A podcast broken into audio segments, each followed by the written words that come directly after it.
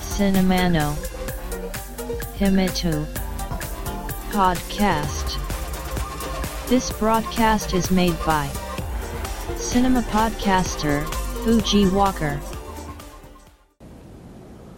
お待たせしましたお待たせすぎたかもしれませんシネマポッドキャスターの藤岡ですポッドキャストシネマの秘密の第104回です。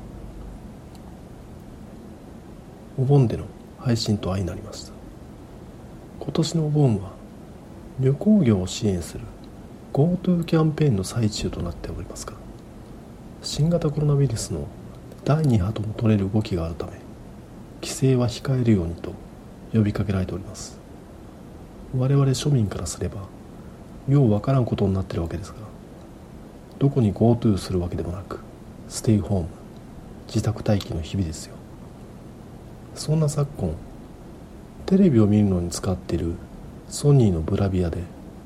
Hulu の視聴ができなくなったんですよ。Hulu は動画配信サイトですね。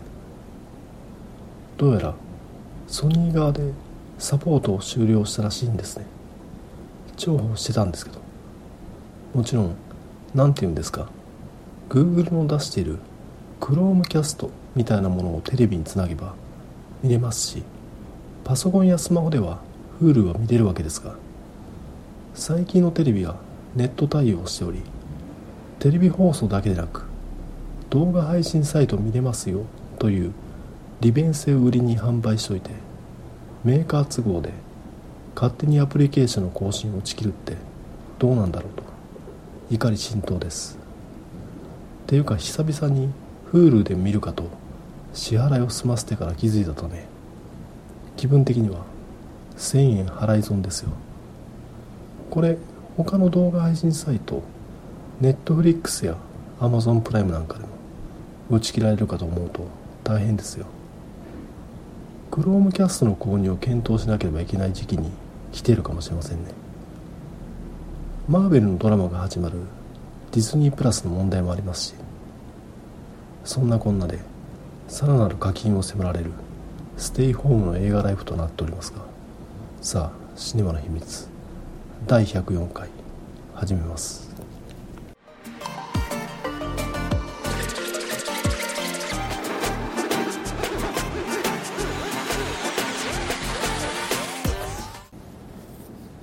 今回紹介した映画は「Once Upon a Time in China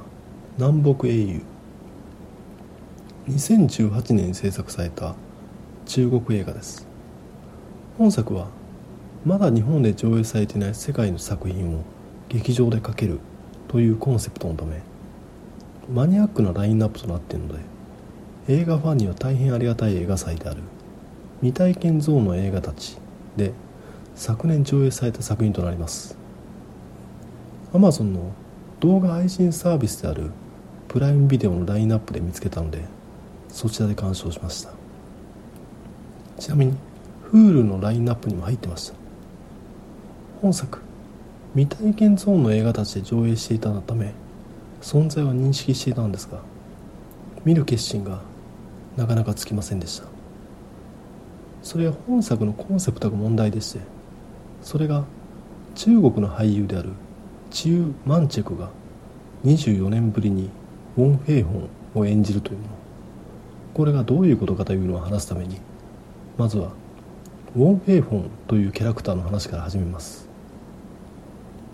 19世紀末の中国当時は清王朝。実在した武術家カンフーマスターがウォン・フェイホン。史実では父親であり同じく武術家であったウォン・ケイインに幼い頃から武術を仕込まれウォン・ケイイン死後は父親が経営していた東洋医学の病院を引き継ぎます。そして革命を間近に控え情勢が刻一刻と変化する中国は新王朝。今日構えていた広州で自警団を結成。ウォン・フェイホンは混乱していた清朝末期において秩序を保つことに力を尽くした武術家として知られ大衆に愛された人物となるわけです。自警団を結成したくらいですから多くの弟子を抱えており後の辛亥革命ではその弟子たちが活躍。そしてそのまた弟子筋として20世紀に活躍した香港のアクションスターであるラウ・カーリョンその弟子であるゴードン・リュウなどがおり彼らは香港映画で武術指導なども行っていたのでいわゆる香港カンフー映画の源流をたどるとウォン・フェイホンに行き着くという話。ウォン・フェイホンの電気やエピソードはさまざまな媒体新聞や小説などで紹介され人気を博し映画作品も数多く制作されており同一の題材が描かれた映画の数としては世界一であのギネスにも記録されているほどです。我らがジャッキー・チェンも映画「水拳」シリーズで若きウォン・フェイホンを演じていたりするほどですがやはり一番認知されているウォン・フェイホン映画としてはジェット・リー主演香港のスピルバーグことツイ・ハーク監督による1990年代を代表するアクション映画シリーズである「Once Upon a Time in China」今やロシア国民となってしまったスティーブン・セガールの沈黙シリーズみたく当時ウォン・フェイホンを描いた香港映画は何でもかんでも「Once Upon a Time in China」通称ワンチャイと日本の配給会社がラベリングしてしまったためシリーズが増えすぎてよくわからないことになってますが正当なシリーズ追把握印の作品としては映画が6作品とテレビドラマが1作品。内訳としてはジェット・リーが主演した映画4作品と代役としてチュー・マンチェクがウォン・フェイホンを演じた2作品とテレビドラマ1作品。これが映画シリーズ「Once Upon a Time in China」公開当時あまりにも好きすぎて繰り返し見たせいで主題歌「ナンジートンジーカー」が空で歌えるようになったり主題歌が収録された輸入版のサントラを探すために神戸の南京町をうろついたりしたのを覚えています。映画シリーズ通称ワンチャイですがもっと細かく言えばジェット・リーが主演した初期3部作のみが正当なシリーズであとは番外編であるという向きもありますがそれは口述します。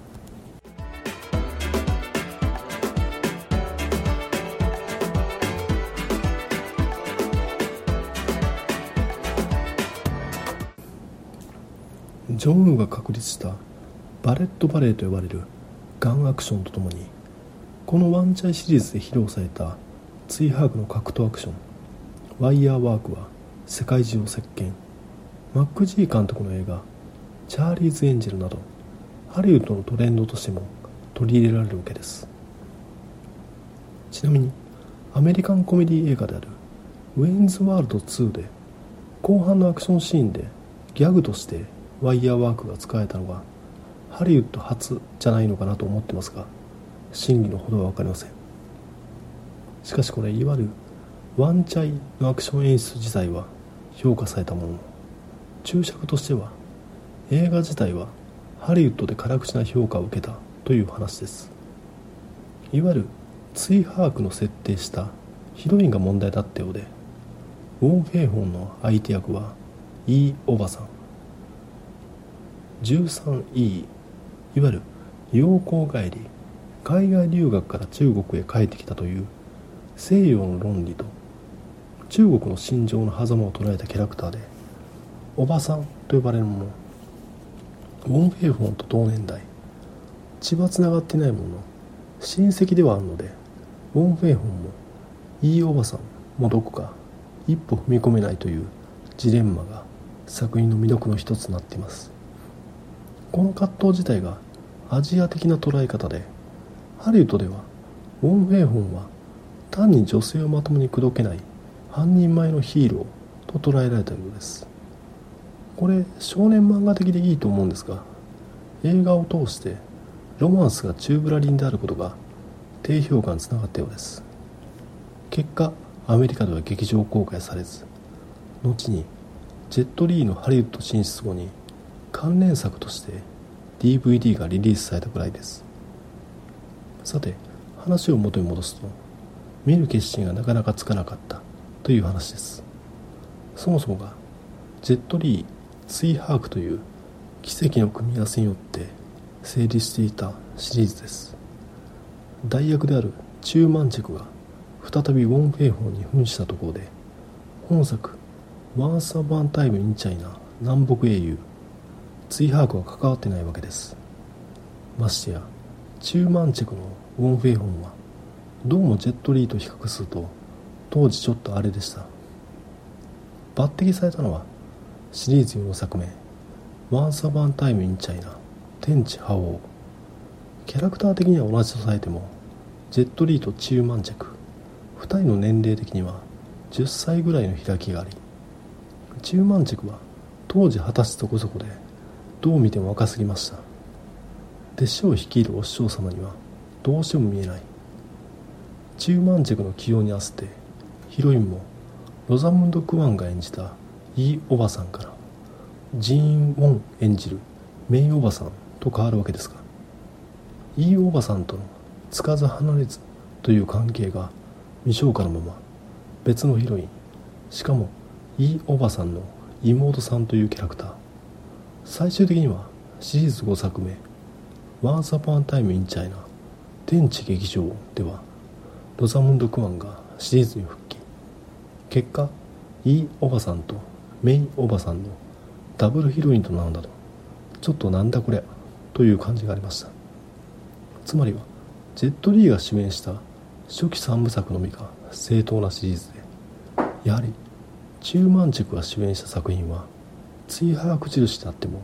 番外編という印象が拭えないというのが正直なところでそのチューマンチェクが24年ぶりにウォン・フェイホンを演じたところで面白いのかと思ってしまい見る決心がつかなかったというところです。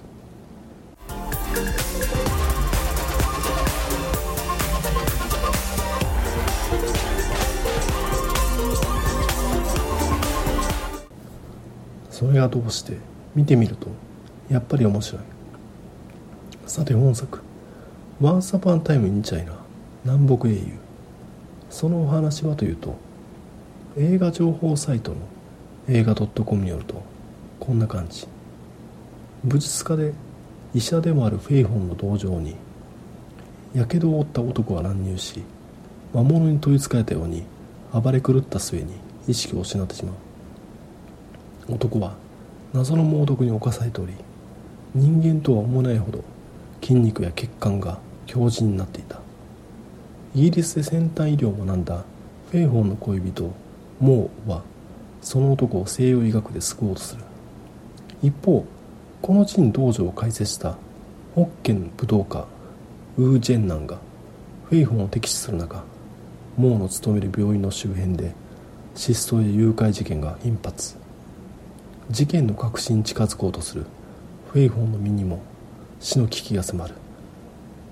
あれから24年ということでチューマンチェクの幼顔も中年の顔となり武術の達人前とした振る舞いが様になり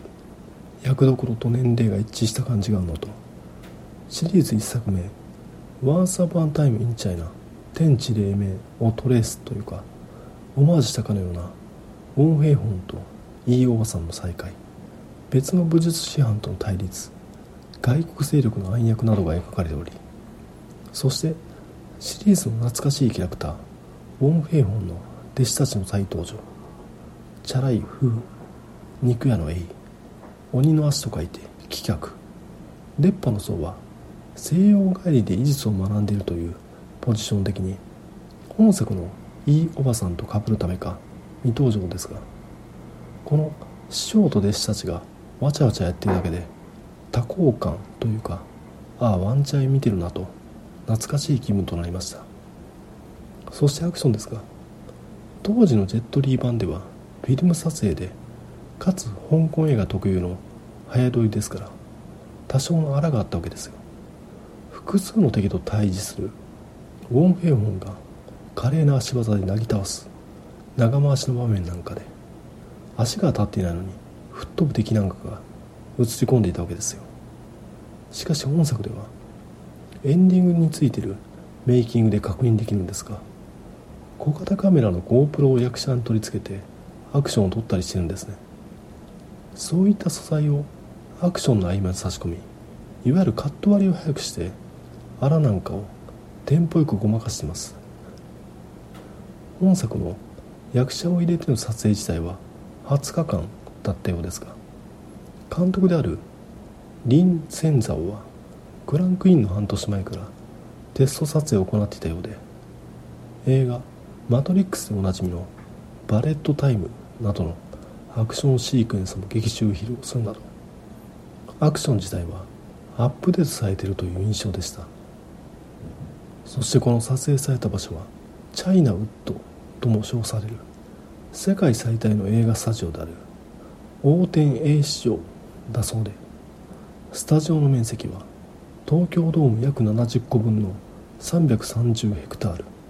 この広さは1970年の日本万国博覧会。いわゆる大阪万博の会場の広さと同じだそうですから。万博記念公園と同じサイズの映画スタジオと思うと相当でかいわけです。ちなみに京都の渦政にある映画村が5ヘクタールくらいと表演市場の66分の1のサイズですから映画を撮る環境としての凄さが伝わると思うんですね。そんな場所で撮ってるからエキストラの数とかすごいわけです。本作自体は映画館で上映するために制作されたものではなく中国の動画配信サービスである IGE でオンラインリリースするために制作されたいわゆるネットフリックスオリジナルみたいなもんですよ。いわゆる大作映画並みの予算をかけてるわけではない。普通の予算かちょっと低いくらいの作品ですよ。なのにこの横天映視聴という環境の力ですね。今風ですがいわゆるドローンなんか飛ばして空撮なんかしたりしてるわけですが端の方まで建物があったりエキストラが歩いていたりワンチャイシリーズより背景が豪華になりスケール感は格段にアップしてます。背景が豪華となりアクションもアップデートされていて懐かしいキャラクターも再登場。チューマンジェも貫禄が出たために役にぴったりといいことずくめですが残念ながら心がない。いや正確に言うと心ある。劇中ピンチに陥った。主人公ウォン・フェイホンを助けるため。中国人民一人一人が力を尽くすというサム・ライミ版スパイダーマン2での演出をトレースしたような場面。敵の銃弾を見ながらも人民強し国もまた強しとばかりに果敢に立ち上がるウォン・フェイホン。そりゃそうなんだろうけど。かつての香港映画だった頃のワンチャイシリーズのウォン・フェイホンとは似ているが違うものを感じました。中国は近代化すべきだが我々にも誇るべき素晴らしいものがあるのではと問いかけたのがツイ・ハーク。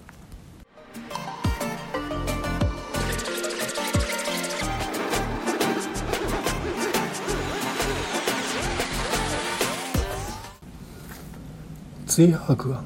ワンチャイシリーズを制作する前に監督したのがジョン・ウーの代名詞である男たちの挽回シリーズの3作目。アゲイン明日への誓い。いわゆる香港のワールガンアクションでした。ちなみにツイハークは男たちの挽回シリーズのプロデューサーでもあります。ハリウッドで生まれたガンアクションアップデートさえはしましたが我々にも誇るべき素晴らしいものがあるのではとカンフーものに着手します。この時点でのカンフーはリアルファイトが売りのブルース・リーからコミカルなスタントが売りのジャッキー・チェンへとトレンドが移りカンフーもの自体はダサいものとなっていました。そこでカンフーならピカイチだけど素行の悪さで抑えていたジェット・リーを起用し彼の再起作としてワンチャイシリーズがスタートする。時は天安門事件と中国返還に挟まれた香港。未来に迫った現実的な不安に対してツイ・ハークは悩める武術家としてウォン・フェイホンを描くことで中国批評香港批評を行ったと思ってるんですよ。アクション映画ですがドラマが魅力でした。シリーズ1作目「Once Upon a Time in China 天地黎明」ではあくまでも新朝政府との関係を重視しウォン・フェイホンと対立しながらも中国の治安維持に努めるウィキンズ将軍というキャラクターが登場するなどオリジナルではイギリス側アメリカ側ロシア側とスタンスの違いを描き分けていました。本作「Once Upon a Time in China 南北英雄」では西洋としてヨーロッパアメリカを一括りにして単純化してしまってますがそういった人間ドラマをワンチャンシリーズから引っ張ってきてるだけでオリジナルの要素がない。ユンピョウのポジション女性キャラクターしたからオリジナルですとはいかんだろう。繰り返しますがああワンチャン見てるなと。懐かしい気分にはなりました。でももうあの大好きだった。香港映画を見る機会は失われたんだろうと思う。ちなみに本作では人体を強化する薬品が登場しそれを服用するとゾンビ化するというバイオハザード的な演出がありワンチャイファンの間でそれはどうかと思うと物議を醸してますがそもそもがツイハークの手掛けたシリーズ5作目「Once Upon a Time in China 天地劇場」では香港に実在した海賊チャン・パオチャイと激突します。海賊チャン・パオチャイが活躍した時代は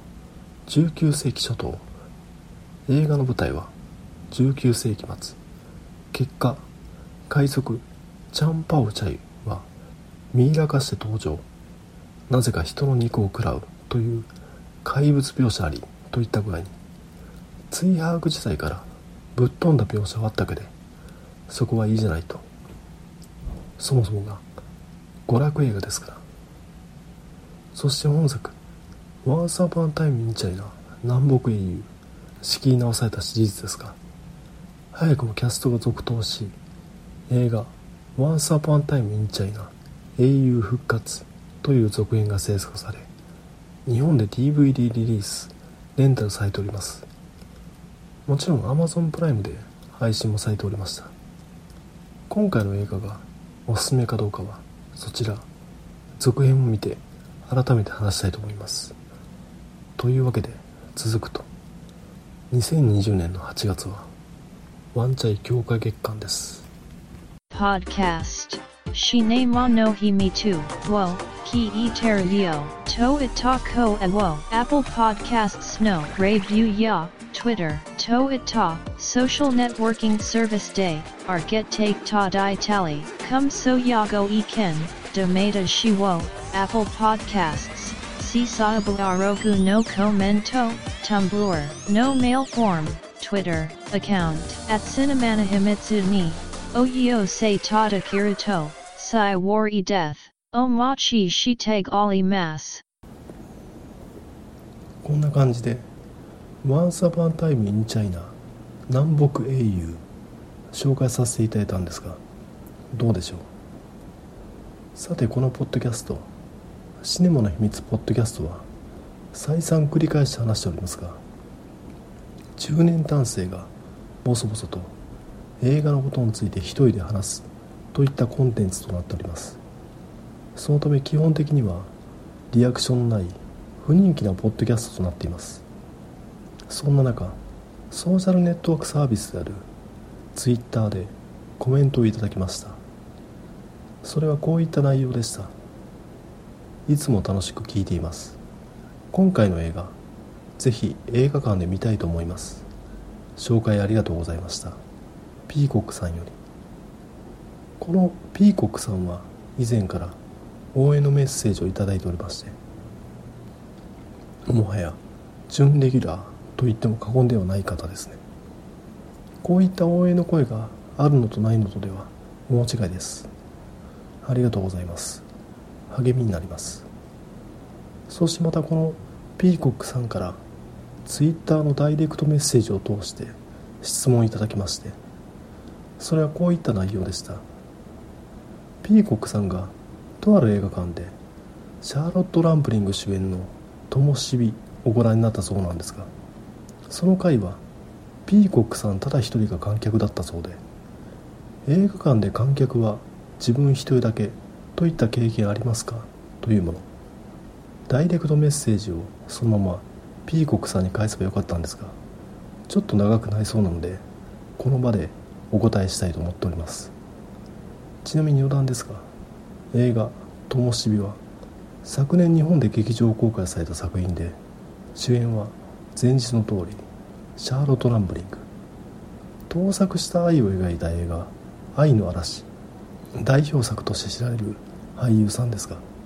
それにとどまらないキャリアを積んでいる人です。カルト SF 映画「未来惑星ザルドス」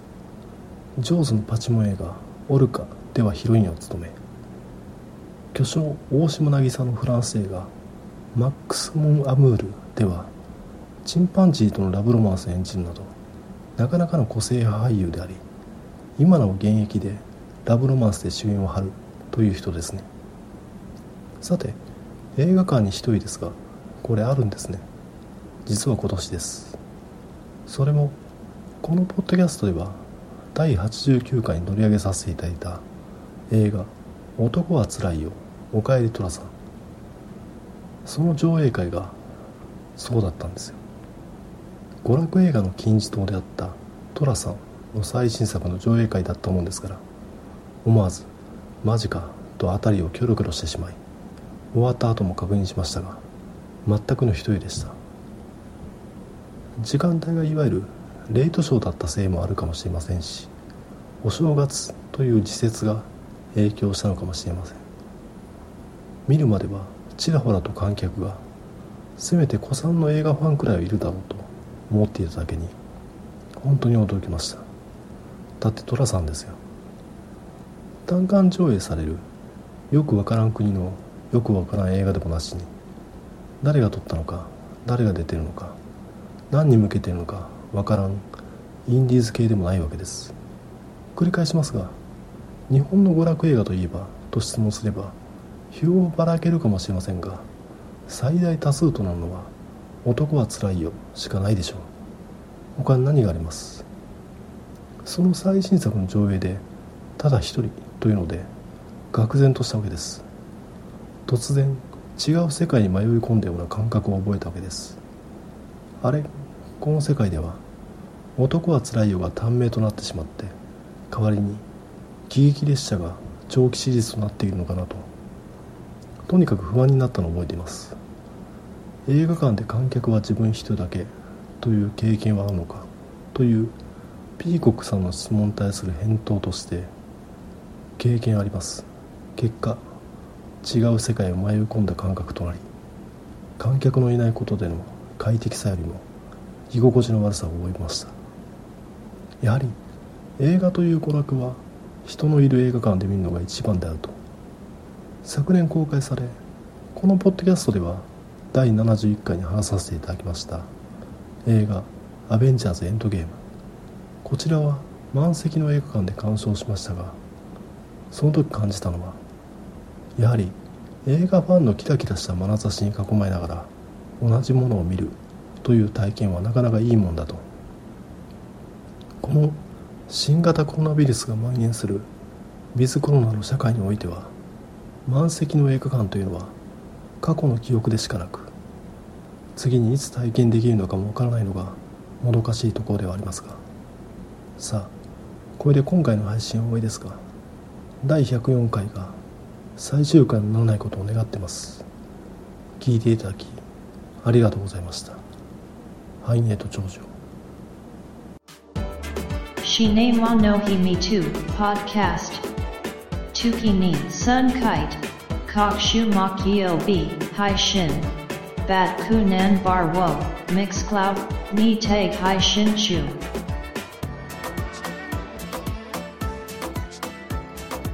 In to enjoy the next broadcast distribution.